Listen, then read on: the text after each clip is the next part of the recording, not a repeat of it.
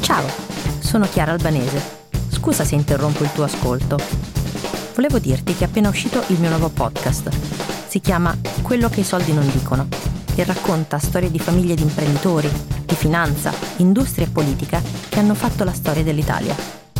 Puoi ascoltarlo ora su tutte le piattaforme audio gratuite.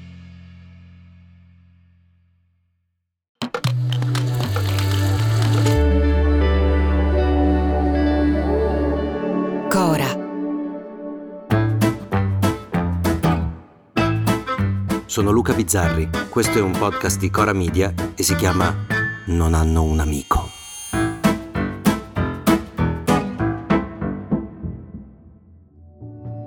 Mio nonno è sempre mio nonno. Mio nonno è sempre mio nonno. È sempre Ambrogio in ogni momento. Voglio dire che non ha problemi di comportamento.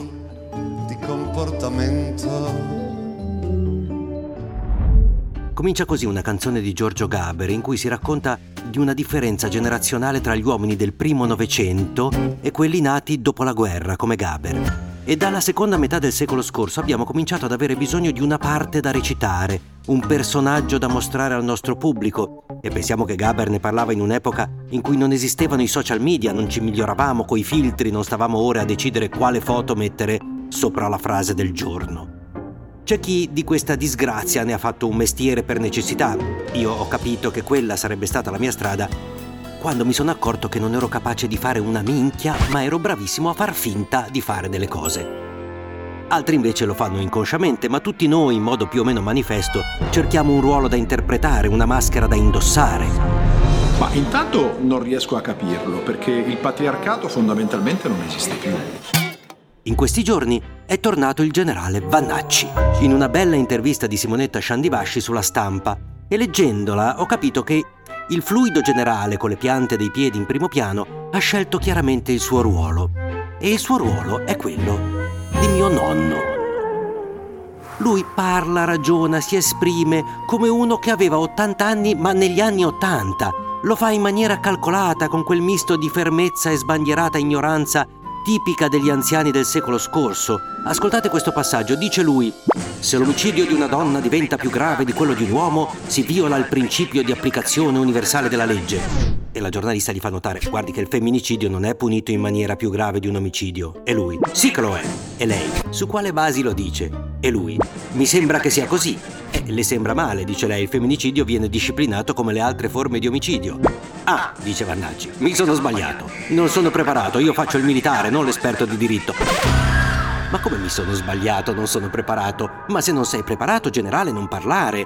È impressionante come uno che per tutta l'intervista parla solo di merito e di premiare il merito e che i migliori e i più forti devono vincere, poi però eh, dimostra di non sapere nulla, di parlare di cose che non conosce, di meritare lui un 4 in pagella. Se un ragazzo non studia, dice, lo mandi a lavorare invece di fare ricorso al TAR contro i professori che gli mettono 4. Giustissimo, eh, un po' qualunquista, ma giustissimo. Il problema è che un secondo dopo aggiunge, Qualsiasi cosa facciano, le mie figlie devono emergere. Meritocrazia e competitività mandano avanti una società.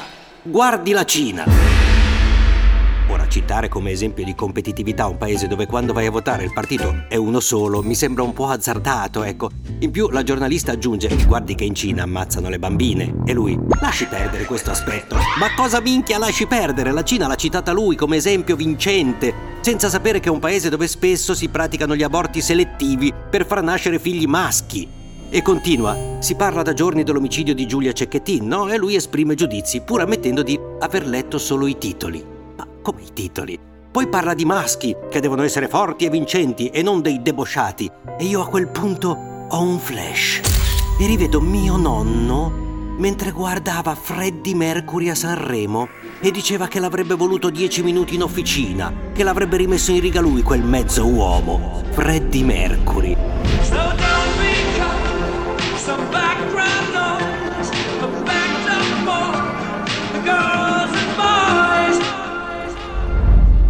Insomma, Vannacci porta avanti il suo personaggio e sono certo che funzioni e funzionerà anche elettoralmente perché è rassicurante, severo, ma giusto. Se sei suo nipote, naturalmente. E siamo tutti nipoti di qualcuno qui in Italia, ci conosciamo tutti. C'è solo un problemino, la realtà.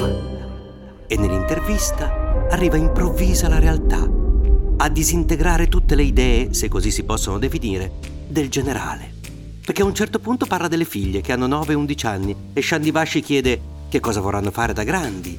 La risposta del generale è le youtuber. E io penso che YouTube è una roba da anziani, che probabilmente quello non è quello che vogliono fare loro, è una proiezione sua, del nonno, che non sa che esistono TikTok, Twitch, OnlyFans. E rido, e rido, rido come se non ci fosse un domani.